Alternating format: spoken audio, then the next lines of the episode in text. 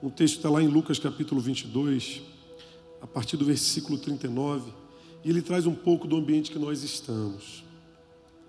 E ele diz assim: Então Jesus saiu e, conforme o seu costume, foi para o Monte das Oliveiras e os discípulos o seguiam. Ali chegando, ali chegando, disse-lhes: Orai para que não entreis em tentação.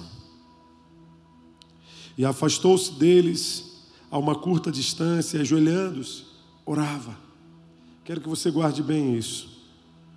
Dizendo: Pai, se queres, afasta de mim este cálice, todavia não seja feita a minha vontade, mas a tua. Então apareceu-lhe o anjo do céu que o encorajava, e cheio de angústia orava mais intensamente, e o seu suor tornou-se como gotas de sangue caíam no chão. Depois, levantando-se da oração, aproximou-se dos seus discípulos e achou-os dormindo com, de tanta tristeza e disse-lhes: Por que estáis dormindo? Levantai-vos e orai para que não entreis em tentação. Lucas descreve de forma muito expressiva como foi o processo de Jesus no Getsemane. Vou fazer uma leitura agora de Marcos, porque Lucas traz a presença de um anjo que o encorajava naquele momento. Marcos, quero fazer a mesma leitura só para a gente enriquecer um pouco mais essa noite. Ele diz assim: Então foram para um lugar chamado Getsemane. Lucas vai dizer que, como era de costume, e Jesus disse aos seus discípulos: Sentai-vos aqui enquanto vou orar. E, levou consigo Pedro, Tiago e João. Então começou a afligir-se e angustiar-se. E disse-lhes: a minha, alma não, a minha alma está tão triste que estou a ponto de morrer. Ficai aqui e vigiai. E adiantando-se um pouco, Jesus prostrou-se em terra e começou a orar, para que, se possível, ele não tivesse que passar por aquela hora. Guarda isso. E dizia: Aba, Pai tudo te é possível, afasta de mim este cálice, todavia não seja o que eu quero, mas o que tu queres. Voltando-se aos discípulos, achou-os dormindo e disse a Pedro: Simão, estás dormindo? Não pudeste vigiar nem uma hora? Vigiai e orai para que não entreis em tentação.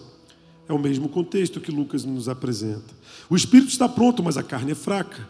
Então ele se retirou e de novo orou, e proferindo as mesmas palavras, e voltando outra vez, achando-os dormindo, porque seus olhos estavam pesados e não sabiam o que responder. Ao voltar pela terceira vez, ele lhes disse: Ainda dormis e descansais? Basta! Chegou a hora. O filho do homem está sendo entregue na mão dos pecadores. Levantai-vos, vamos embora, aquele que me trai. Aproxima-se. Senhor, eu quero te agradecer pela tua palavra nessa noite. Obrigado, Senhor, pelo tempo que o Senhor nos reúne dentro desse ambiente de celebração de Páscoa. Uma celebração que tem tanto a nos oferecer, tem tanto a nos ensinar ano após ano, tem tanto a nos influenciar dentro do tempo. Por isso eu te peço que o Senhor encontre nessa palavra, Senhor, as bases legais que o Senhor precisa para mudar a história de pessoas, para mudar realidades de casas e vidas, e que possamos nessa noite provar de algo sobrenatural na tua presença. É o que eu oro, Senhor, selando e te pedindo, Senhor, faça os teus filhos vencer toda e qualquer limitação produzida pela internet, dentro dessa transmissão, seja por qualquer motivo, mas que eles possam entrar nas águas profundas que o teu Espírito nos reservou para esses dias, provando de curas, milagres, restaurações, provando de ressurreições, Pai. Em nome de Jesus. Em nome de Jesus. Falar de Páscoa é falar de uma experiência que é, sempre tem muito a nos oferecer, como eu estava orando. Uma, uma das coisas que mais me marcou foi aprender a celebrar Páscoa. Não que eu ainda que eu já domine. Eu acho que ainda tenho muito que aprender. Eu acho não, tenho certeza. Mas ano após ano, Deus sempre nos move em novidade. É uma celebração que ela nunca se repete. ela sempre nos faz entender alguma coisa nova, provar algo novo no reino. Como já foi bem dito, e é provável que temos, tenhamos algumas pessoas que estejam pela primeira vez nos assistindo através dessa, celebra, dessa transmissão, nessa celebração, a Páscoa ela vem para marcar o início do, do ano profético, daquele calendário que Deus instituiu no deserto. Então Deus instituiu um calendário e esse calendário ele, ele, ele é marcado, ele é consagrado pela celebração de Páscoa. Por si só, isso já é uma, é, já é uma grande chave espiritual para nós. Deus nos chama num tempo muito estratégico do ano, exatamente nessa transição de março para abril, num tempo que é conhecido na história bíblica como um tempo em que os reis entravam em guerra, num tempo conhecido dentro da nossa cronologia, um tempo que marca o início o início mais efetivo do ano, porque é um tempo que, que acontece logo ali no iníciozinho do outono, no, no pós-verão, no pós-férias, no pós-alta temporada, e para essa cultura que ainda não foi vencida no Brasil, mas em nome de Jesus vai ser, o tempo que marca o pós-carnaval. É interessante o quanto que, ano após ano, o diabo ele nos rouba o ano exatamente nesse pós-carnaval. É exatamente nessa, nessa guerra do. Ah, o, no Brasil o ano começa depois do carnaval, que muitos dos nossos anos foram perdidos. Porque nessa brincadeira de querer encontrar o início no, nesse pós-carnaval, nós nunca encontramos e quando a gente menos percebe, já estamos no meio do ano e os nossos inimigos já começam a gritar: ei, acabou, parou por aqui, e mais um ano se passa e nós continuamos no mesmo lugar. Mas a Páscoa, ela vem para consolidar. Quem entende de Páscoa não se detém nessas rotinas paralelas, por mais culturais que elas sejam. Quem, se, quem entende de Páscoa, por mais que usufrua de férias, de prova de benefícios, sempre vai encontrar, já no final do ano ali, de outubro para novembro, a oportunidade de começar uma preparação para o próximo ano e faz exatamente da Páscoa o fechamento de um tempo de preparo para aqueles que entendem. Para aqueles que estão conhecendo Páscoa pela primeira vez, eu quero dizer para você que, nesse nível que eu quero dizer, né, no nível menos religioso e mais profético, mais espiritual, eu quero dizer que se você entendeu que será ministrado nesses três dias, o diabo ele não vai ter poder para roubar o teu ano mais uma vez. Pelo contrário, você vai encontrar autoridade e autonomia em Cristo para viver grandes começos, porque a Páscoa vem para isso. A Páscoa vem para te ensinar a viver os começos que você precisa viver, começos que só valem a pena serem vivenciados se você entender quais foram os finais que foram superados. Porque a Páscoa, ela é um, um chamado à superação de finais. Por isso, nessa noite, como eu já falei, o meu convite é Encare seus finais. Aonde você parou? Aonde você desistiu? Aonde você frustrou? A palavra do Senhor fala de um tempo que reflete muito o que, que significa frustração. O que, que significa lidar com resultados contrários à nossa vontade, contrários ao, aos nossos planejamentos. Jesus, aqui, havia terminado sua, seu tempo de ceia com os discípulos, aquela última ceia tão emblemática, tão marcante, onde tantas coisas aconteceram naquela ceia, tantas coisas foram faladas, foram compartilhadas, coisas preciosas demais. Jesus se levanta junto com os onze, Judas havia saído daquela mesa para trazer os soldados para trair Jesus, então Jesus e os onze se levantam e vão até o Getsemane, como eu fiz questão de ler em Lucas. Aquilo não era uma coisa nova, os discípulos estavam preparados, era uma coisa comum, eles faziam aquilo com, com uma certa constância, segundo Lucas. Marcos vai trazer ênfase sobre a, a, a, rotina, e eu gosto, fiz questão de ler os dois textos porque eles são muito complementares. Quando Jesus começa, quando Jesus, debaixo daquele ambiente que estava muito pesado, Jesus sobe ao monte, ele sobe para encarar uma realidade que ele passou a vida toda se preparando para ela. Jesus, ele começou o processo de morte dele, não foi na semana antes da crucificação. O processo de morte de Jesus começou lá na eternidade, quando ele abdica de toda a glória, de toda a honra, de todo o poder e assume a condição de homem e é colocado no ventre de Maria. Ali começa um processo de morte que Jesus fez questão de vivenciá-la, vivenciá-lo em cada fase, em cada instante, em cada dia da sua vida terrena. E ele vivenciou isso desde aquele ventre. E ele fez questão de amadurecer. E isso nos faz entender que Jesus, ele, quando ele nasce, ele nasce dentro da lei.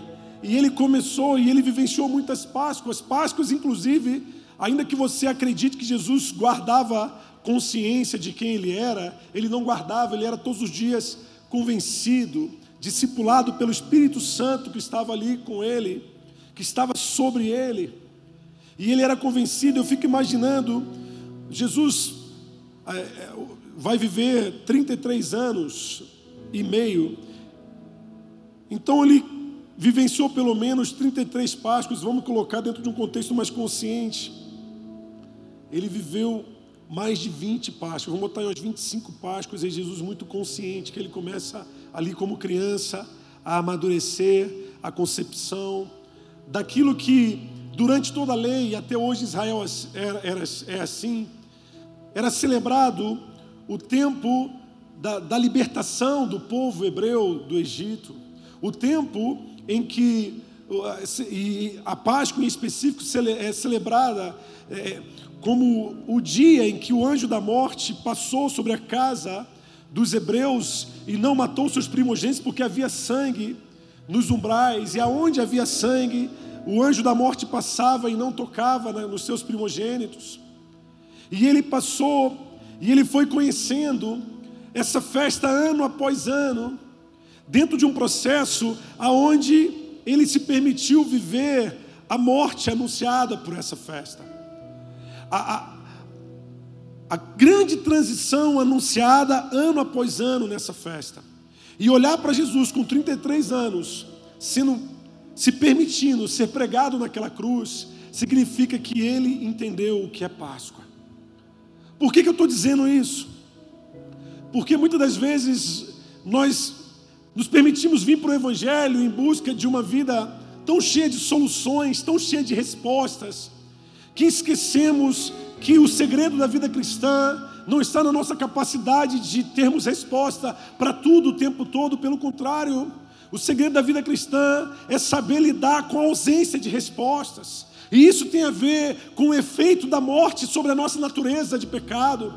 E Jesus, o justo, o, o santo, aquele que não conheceu o pecado, ele, ele se prepara ele se esforça, eu fico imaginando o esforço de Jesus para se permitir viver algo que a natureza dele não, não conversava, por quê? Porque a natureza dele sempre foi santa. Não podemos esquecer que ele foi levado injustamente para aquele Calvário. Ele não cometeu pecado nenhum, mas ele se esforçou para viver morte, para lidar com situações que ele não tinha resposta. Ele se esforçou para um tempo aonde ele estaria sim no prejuízo. E é esse tempo que seria o tempo que marcaria não só a história dele, não só o ministério dele, mas marcaria a história da humanidade, marcaria ah, toda a criação. E é isso que Deus nos chama a descobrir através da Páscoa. E ano após ano ele vai fazer o seu exercício de morte. Ele vai celebrar um exercício de morte para a vida, um exercício que não é feito na base do peso da miséria, um exercício que Jesus vai nos ensinar que não é feito na, na base da, do conformismo com resultados negativos. Eu falo isso porque muitas das vezes acreditamos que vivenciar Páscoa é assumir prejuízo de forma muito alienada. É simplesmente se casar com ausências, com as consequências das nossas maldições e ficar ali pronto, porque um dia eu vou para o céu. E tudo se resolve numa expectativa de uma era vindoura, porque a sua vida aqui na terra, ela é uma vida marcada por uma ausência crônica de resultados. E isso não tem nada a ver com Páscoa. Páscoa está muito além de uma ausência de resultados. E é importante você entender isso. Mas vamos lá. A festa que celebrava o tempo em que Deus se levanta para tirar o povo, o seu povo das mãos terríveis de Faraó, do tempo do, do cativeiro egípcio. Ela tem muito a nos ensinar e ela só vai e nós só vamos entender a profundidade dessa celebração através da, da, da revelação do sacrifício de Jesus.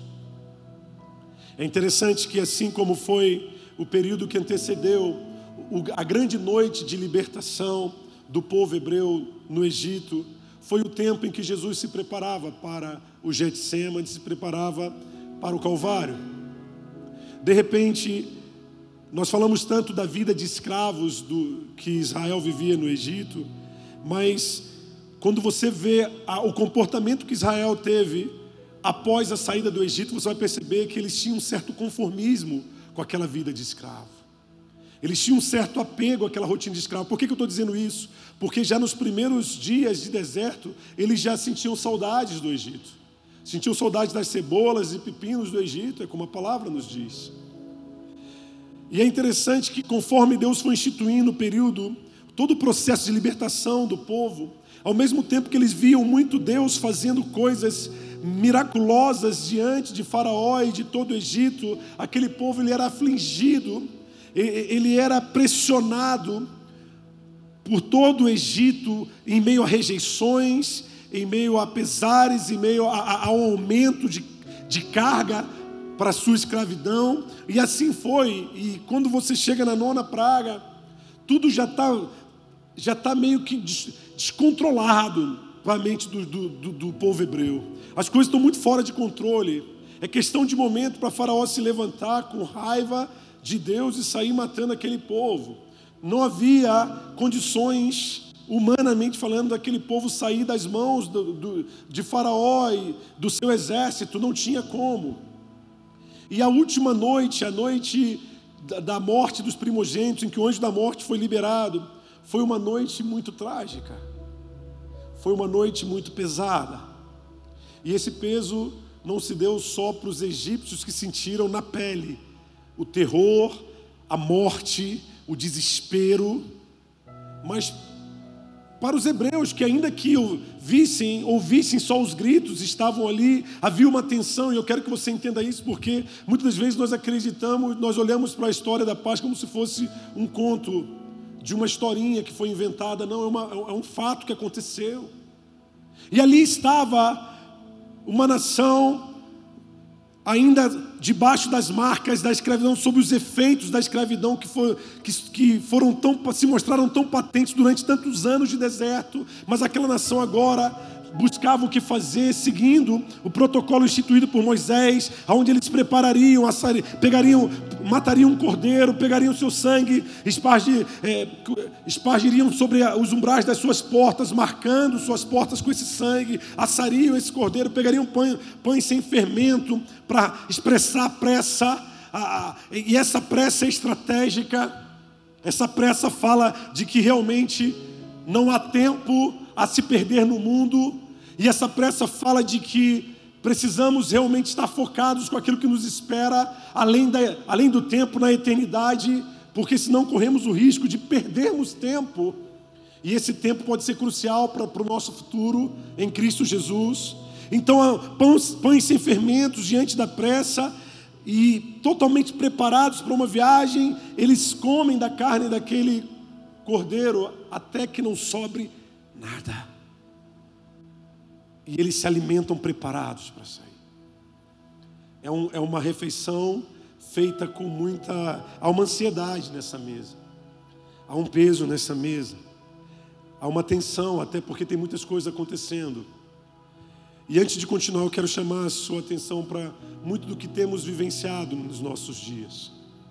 Quando olhamos para um ambiente de pandemia, quando olhamos para tantas mortes, de pessoas próximas, distantes, aonde os jornais parecem que, se a gente fizer uma, uma alusão ao, tempo da libertação do, do povo de Israel, realmente tem um anjo da morte passando com vontade, porque todos os dias são recordes de mortes sobre a nação brasileira, pessoas morrendo em todo o mundo, há, há um desgaste dentro desse processo que muitos de nós sofremos, mas eu quero dizer para você, em momentos como esse, aprenda a se posicionar como alguém que não faz parte do mundo.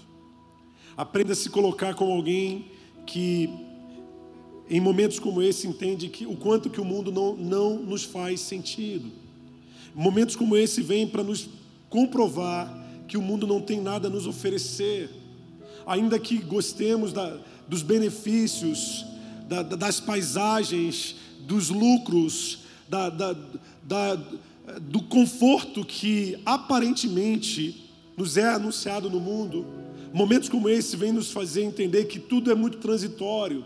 Isso esconde padrões de escravidão, padrões de aprisionamento, e nós não nos damos conta. Nem é à toa que Eclesiastes vai nos falar Melhor é, melhor é o dia do luto do que o dia do nascimento. Melhor é você ir, ir aonde a morte do que aonde a festa. Porque é ali que você vai entender a essência das coisas, é ali que você vai entender quem você é de fato. E momentos como esse, sobre todas as coisas, servem como grandes despertamentos para mudar os nossos valores. Passamos muito tempo olhando para nós.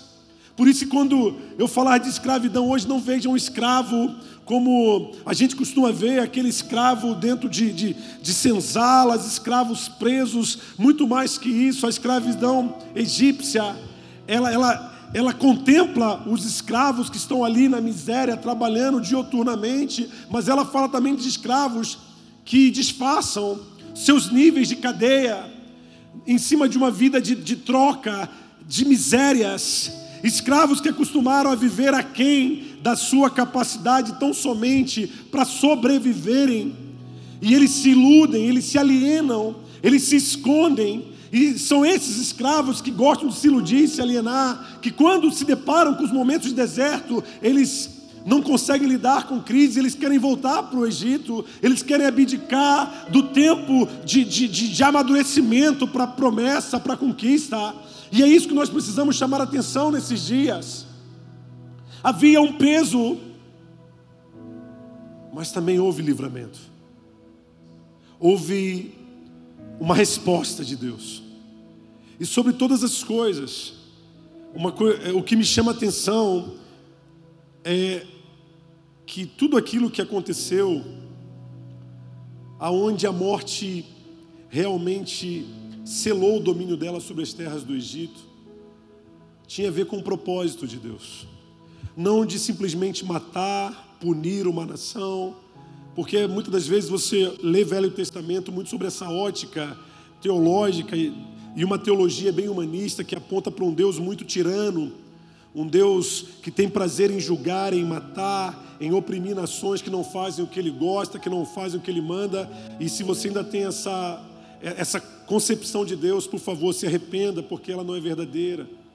Eu quero dizer que Deus ele se esforçou, e eu quando eu vejo Deus chegando no Egito, como ele chegou, ele se esforçou muito para produzir o um ambiente profético ideal para que um novo nível de envolvimento dele com a humanidade fosse instituído.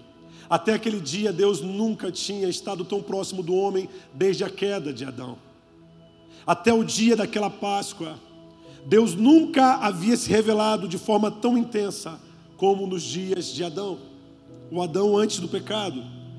Deus havia tido experiências como teve com Abraão, como teve com Isaac, como, teve com Israel. Mas eu quero dizer para você que muito do que produziu aquele prejuízo de morte sobre o Egito tem a ver com a necessidade de Deus de se aproximar e trazer o homem para um novo patamar. E não é à toa que foi exatamente a partir daquela noite que uma coluna de fogo passou a acompanhá-los durante todas as noites de deserto, uma, uma nuvem passou a acompanhá-los durante todos os dias de deserto. Deus falava com Moisés, Deus se revelava, a lei dele foi instituída, um tempo de aproximação, o tabernáculo foi construído. Por quê? Porque o ciclo havia mudado. Mas para que esse ciclo mudasse, o peso da morte precisava ser sentido. Aonde o Egito, muito mais do que uma nação que está sendo punida por Deus, ela representa uma realidade profética de um mundo que resiste a Deus. E é interessante que nós falamos muito de primogenitura e o último dia, a última, a última noite foi a morte dos primogênitos. E a morte dos primogênitos, ela, ela soa como algo muito profético, dentro da perspectiva do homem de voltar a ter intimidade com Deus. E eu quero considerar dois aspectos dessa relação. Primeiro, Adão, o Adão original foi feito para produzir primogênitos. Porque primogênito ele tipifica aqueles que são filhos de Deus. A primogenitura é a base da paternidade de Deus. Deus ele só tem filhos primogênitos. Todos os filhos de Deus são filhos efetivamente através da primogenitura. Por isso nós recebemos a paternidade de Deus através de Cristo, onde fazemos parte do corpo dele. E eu quero que você entenda isso claramente. E quando Deus entra e eu vejo primogênitos morrendo, é como se Deus estivesse requerendo a paternidade dele de volta, falando: Eu quero ser filho de vocês, mas existe um mundo que ele, ele está morto para essa paternidade.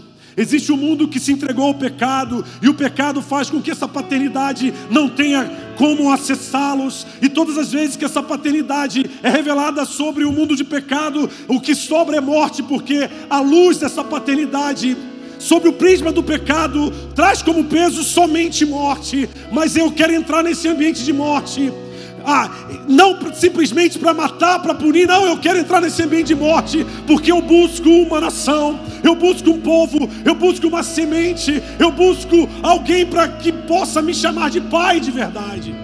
E foi isso que ele fez. Por isso, o momento em que ele traz a nação para si, a nação de Israel, isso tipifica muito do que representa ser igreja. O momento em que Jesus morre por nós e derrama o seu sangue a nosso favor.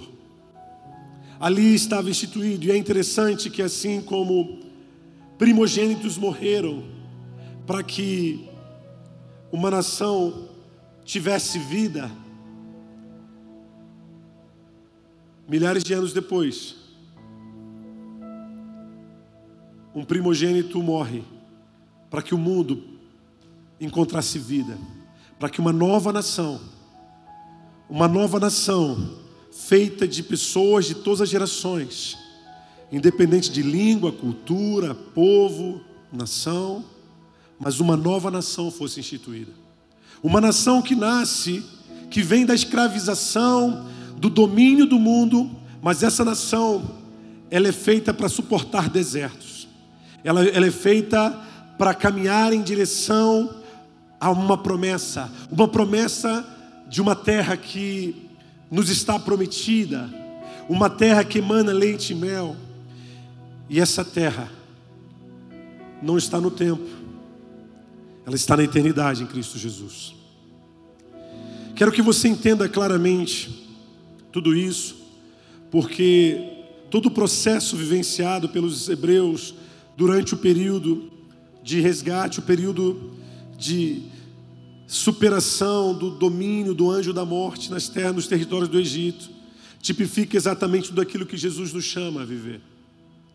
Mas muitas das vezes olhar para isso dentro da praticidade que é requerido gera uma distância. E falamos tanto de Páscoa, como cristãos, há dois mil anos nos foi dado um novo padrão de Páscoa, guarde isso. Há dois mil anos nos foi oferecido a clareza, o entendimento, a profundidade para se viver a Páscoa na sua plenitude, ano após ano, muito mais do que como uma celebração de um calendário teológico, mas como um princípio que fazemos questão de parar alguns dias para nos renovar sobre o que ele representa nas nossas vidas, como um princípio que precisa, precisa ecoar em cada área da nossa história, que precisa reverberar sobre cada realidade das nossas vidas, porque Páscoa é algo que nós fomos chamados para viver como um padrão, como um estilo de vida. De quem está disposto a encontrar em cada realidade de morte uma rica e poderosa oportunidade de produzir vida, de manifestar vida, de manifestar ressurreição. Mas vamos lá. É interessante que dois mil anos se passaram praticamente após a morte e ressurreição de Cristo. E nós parece, é, é, nos parece que aprendemos pouco sobre Páscoa. Olhamos para Páscoa e ainda, como eu falei, olhamos como um conceito bem religioso, onde reunimos famílias no feriado, por um lado, onde por outro lado fazemos festas bem superficiais. E nós vamos sentir o peso do nosso despreparo exatamente quando nos deparamos com ambientes como esse que estamos sendo obrigados, como nação, a encarar. O ambiente de uma pandemia que, diga de passagem, segundo os relatos bíblicos, segundo a escatologia, não é, não são as piores cenas que serão vivenciadas na terra pela igreja do Senhor. Guarda isso. Mas momentos como esse revelam um despreparo. E a pergunta que nós fazemos diante de situações como essa é: Senhor, tem tantas pessoas morrendo, tem tantas pessoas sucumbindo diante desse vírus e não só em função diretamente do vírus, mas pelo o efeito direto da pandemia, aonde cidades estão paralisadas, pessoas suicidando, pessoas obrigadas a lidar com misérias, pessoas morrendo em hospitais, não é porque elas não têm não é porque elas foram contagiadas pelo vírus, não, é porque não tem um leito capaz de lidar com uma doença diferente hoje do próprio Covid, e está todo mundo paralisado. E situações como essa nos faz entender, nos leva para uma questão bem simples: aonde Jesus está nessa hora? O que, que Jesus está fazendo? O que, que Jesus está fazendo agora? Eu lembro que ano passado, muita gente fez questão até de fazer algumas, algumas piadas com muitos pastores evangélicos, né? E, e, eu me considero, eu me senti até de alguma forma ofendido, porque independente de placa, de denominação, estão falando do, da nossa fé, da nossa palavra. Então aquela história de cadê teu Deus, né? Teu Deus vai não vai fazer nada? Teu Deus não vai resolver o teu problema? Teu Deus não vai curar a tua mãe, não vai curar teu pai? Cadê Deus? Cadê Jesus? Aonde está Jesus agora? Está todo mundo morrendo. Cadê a igreja que cura, que salva e liberta? Vocês não curam enfermos? Vocês não dão ordens a enfermidades, a vírus, a bactérias, a demônios? Vamos lá, faz agora. Eu quero dizer que esse ambiente ele é um ambiente que reflete muito do que significa a Páscoa na prática. A Páscoa ela vem exatamente para nos fazer lidar com as nossas fraquezas, com as nossas limitações perante realidades, situações que nos agridem profundamente, nos fazendo no primeiro momento acreditar que Deus ele não nos responde, que Deus parece que não quer nos ajudar, que Deus parece ter nos abandonado na hora que mais precisávamos. Por isso eu trouxe esse texto de Marcos e Lucas, no momento onde os discípulos estão com Jesus, e eles não querem ver Jesus da maneira que Jesus quer ser visto. Porque Jesus ali, ele não queria ser visto como um solucionador de problemas. Ele não queria ser visto como um detentor de todas as respostas, pelo contrário, ele estava ali para preparar os seus discípulos para guerras, para lutas, para prejuízos, mas eles não estavam nem um pouquinho preocupados com isso. Eles estavam tão acostumados a ver milagres, eles estavam tão acostumados a receber bênçãos, eles estavam tão acostumados a ver a glória de um Deus que anda sobre águas, que ressuscita mortos, que multiplica pães e peixes, que agora eles não queriam outra coisa diferente disso. E é interessante que essa imagem reflete muito do padrão de igreja que nos deparamos. Uma igreja que ela não consegue lidar com prejuízos, ela não consegue ouvir o não como resposta, ela não consegue se ver diante de situações que lhe geram níveis de sofrimento. Não, ela não quer, ela não quer sofrer, ela não quer chorar, ela não quer lidar com fraquezas. Aí sabe o que ela faz na Páscoa? E hoje eu estava me preparando para vir aqui e sair com a minha esposa para irmos para casa tomar banho, trocar de roupa tal. E andando pela cidade, ainda falei com ela. Que triste. É, que feriado triste. Já passamos Páscoas tão felizes e mudou o sentido dos nossos feriados nacionais, feriados importantes. E a sensação que eu tive é exatamente o que está nesse texto, não só por ver de fato tudo fechado, as ruas vazias, porque isso tem sido uma constante em muitos lugares, mas muito mais do que mercados fechados e ruas vazias, olhando para o movimento da igreja evangélica desses dias, a impressão que eu tenho é que estamos dormindo. Estamos dormindo. Estamos dormindo quando abdicamos de uma busca intensa nesses dias e Jesus vai falando: olha, ora, não para de orar, não, senão vocês vão cair em tentação. A guerra é muito forte. Isso é Jesus, isso é o Jesus, o autor e consumador da vida, falando para os seus discípulos: ora, porque eu estou vivendo a minha Páscoa. E, na, e nessa minha Páscoa, eu não vim para trazer soluções, eu vim para assumir prejuízos. E eu quero dizer para você: na Páscoa eu venho aprender algo que a gente vive falando e não entende. Mas Deus, na Páscoa, Ele nos ensina que Ele não vem só para resolver problemas, Ele vem para assumir prejuízos, Ele não vem só para dar respostas, Ele vem para assumir ah, todo fluxo de miséria produzido por questões que até hoje assolam a humanidade. E, ele não chega para ser aquele indiferente, como alguém que estava distante e agora se aproxima e fala: Ei, eu tenho a solução do que você precisa. Não, ele vem para falar: Ei, eu estava me esperando esse dia, eu estava esperando esse momento para te fazer entender que o mundo não é o teu lugar, para te fazer entender que esse mundo jaz no maligno, para te fazer entender que existe uma alegria que precisa fluir de dentro de você. Uma alegria inocente de alguém que se propõe a acreditar, que se propõe a buscar, se propõe a querer. A cada dia de luta, a cada dia de dificuldade, alguém que não sabe desistir de mim. Na Páscoa, eu quero apresentar o que, que ele está fazendo. Ele está sentindo dores, ele está chorando os nossos prejuízos. Falamos muito na transição desse ano que essa é uma Páscoa das mais importantes da história dessa nação, eu não tenho dúvida. Porque ainda que você espere um Jesus que estale os dedos e resolva o seu problema instantaneamente, eu quero dizer que Jesus ele não está fazendo isso dentro de um ambiente de tanto domínio, de morte, de miséria que temos vivido.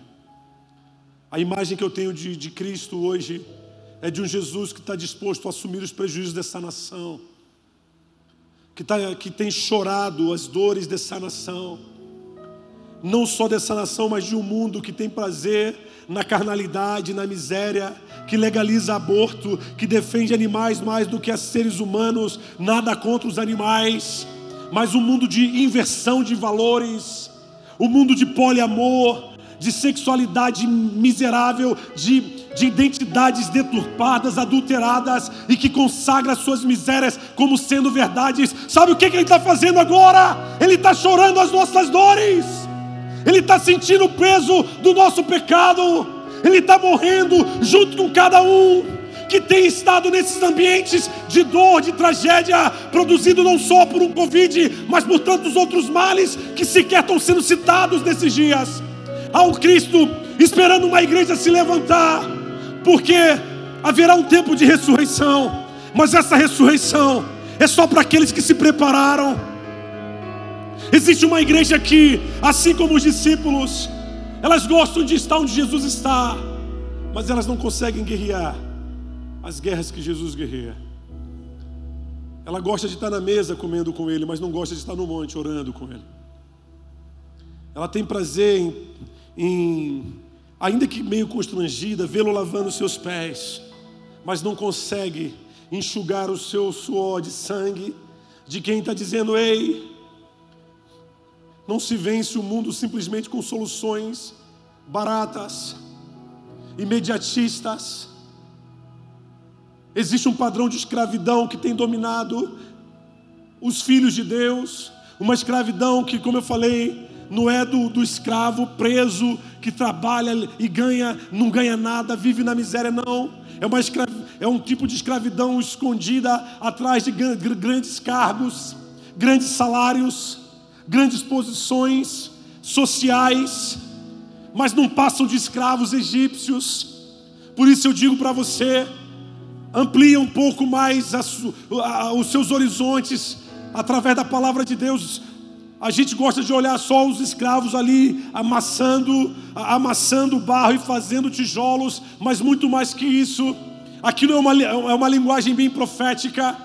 Existem muitas pessoas que são escravizadas no auge do seu sucesso profissional, no auge da sua prosperidade financeira, até porque hoje prosperar financeiramente não é algo tão, tão, tão, tão escondido, tão distante, mas são escravas e elas não têm uma resposta. Em momentos como esse, elas querem dormir, elas querem se esconder, elas querem se omitir. Deus tem um chamado para nós. Esses são dias muito sérios. Por isso, a igreja materialista, a igreja do é, vem D10 que Deus te dá, vai te dar mil, a igreja banca de negócios, a igreja mesa de trocas, aonde Deus fica ali como um pedinte te pedindo para poder te abençoar. Essa igreja, ela vai se corromper cada vez mais. Ainda que ela construa grandes templos, grandes obras humanistas, religiosas, ela está perdida, ela está paralisada ela não tem poder nenhum para esse século. E ela vai só alimentar essa estrutura miserável de escravização, de alienação, nos fazendo acreditar que o Egito, inclusive, é um bom lugar. É muito difícil, mas existem pessoas que precisam aprender a encarar suas mortes, não por aquilo que é, elas não têm, porque elas conseguiram humanamente ter, terem tudo mas é exatamente pela disposição de fazer desse tudo um nada perante o Senhor. Como é difícil. A Páscoa ela nos ensina a trabalharmos para a morte de Jesus. Falei muito disso durante as ministrações passadas. É aprender a falar, Senhor, não me deixe ser escravo dos meus bons resultados. Estou falando isso nessa noite porque eu estou vendo um grupo de discípulos que eles não chegam, eles não tipificam uma igreja de miséria. Não, eles, tá, eles acabaram de sair de uma mesa, uma mesa muito próspera com Jesus, uma mesa muito fértil, aonde o próprio Jesus lavou seus pés, aonde Jesus os servia, uma mesa muito boa muito bem estruturada, só que agora eles não conseguem lidar com um tempo de dificuldade, aonde Jesus está ali, disposto a levar as misérias, as dores, as mortes de toda a humanidade, começando por aqueles discípulos. E eles não conseguem, eles não conseguem ter lugar, eles não conseguem se ver. E uma das maiores tragédias que temos colhido nesse século é exatamente vemos uma igreja paralisada, adormecida, apática, que não tem uma resposta para essa geração. Sabe o que estava acontecendo ali? Assim como foi na saída do Egito, a partir daquele dia, a partir daqueles dias, haveria uma mudança na experiência do homem com Deus. Assim como a partir do momento em que o povo hebreu entrou no deserto, Deus se, se, passaria a se relacionar com eles com intimidade. O Emanuel, Deus conosco, estaria ali através da lei, através do tabernáculo. Agora Jesus fala: "Ei, o nível de intimidade vai ser muito mais alto. O nível de intimidade vai ser muito mais intenso agora." Mas eu quero dizer algo. Haverá morte haverá morte. Haverá perdas. E todo aquele que rejeitar esse sangue vai morrer. Aquele sangue, o sangue que livrou o povo hebreu da morte dos primogênitos, só os livrou porque era um sangue que simbolizava o sangue do grande primogênito que morreria a favor de todos, de todos aqueles que crescem no seu nome. não só judeus, não só gregos, não só egípcios, mas de todo aquele que crê no seu nome. Hoje o Senhor nos chama para um despertamento. Despertar no Getsemane de um Cristo ensanguentado que chora a dor de uma realidade que ele resiste, mas se propõe a viver. Tem a ver com encarar de forma muito responsável situações como essa.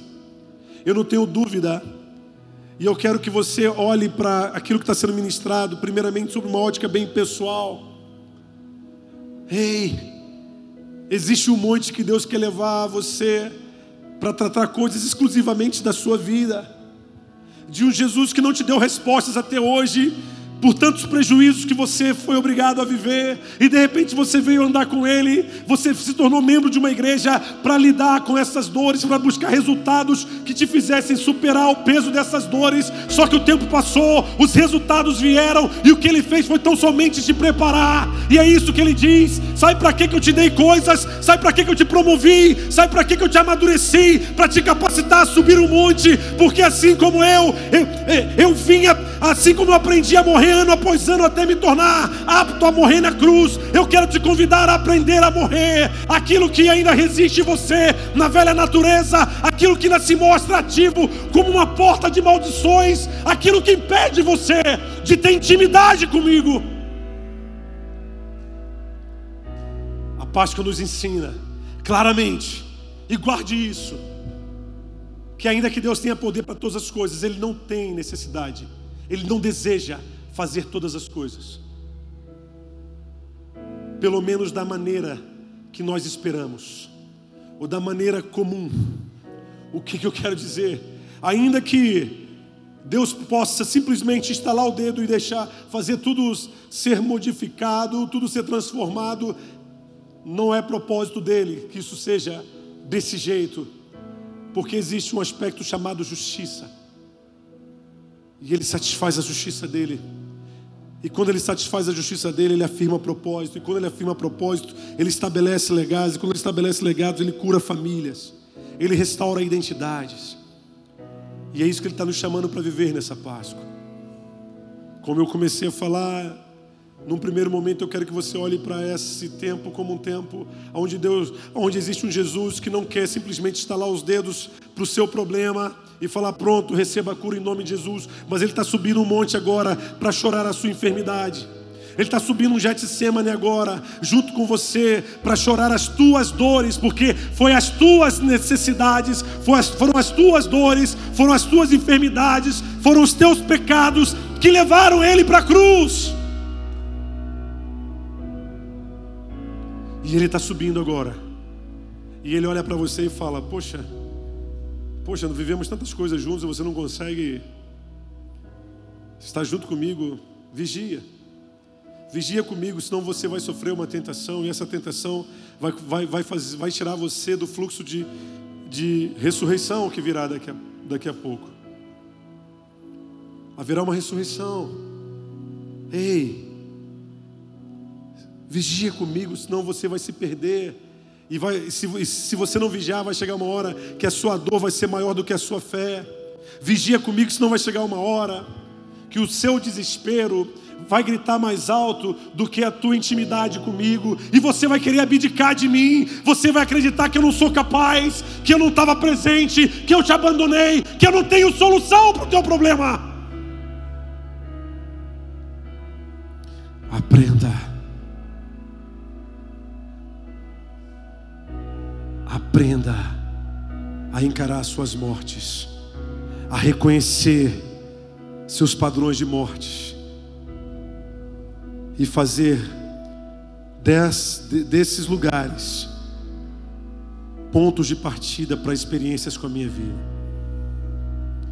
Por isso, hoje é um dia de nós guerrearmos, guerrearmos o despertamento que precisamos ter perante lutas que ainda não vencemos. Peraí, não foi de repente, Deus não curou instantaneamente, Deus não deu uma resposta imediatista.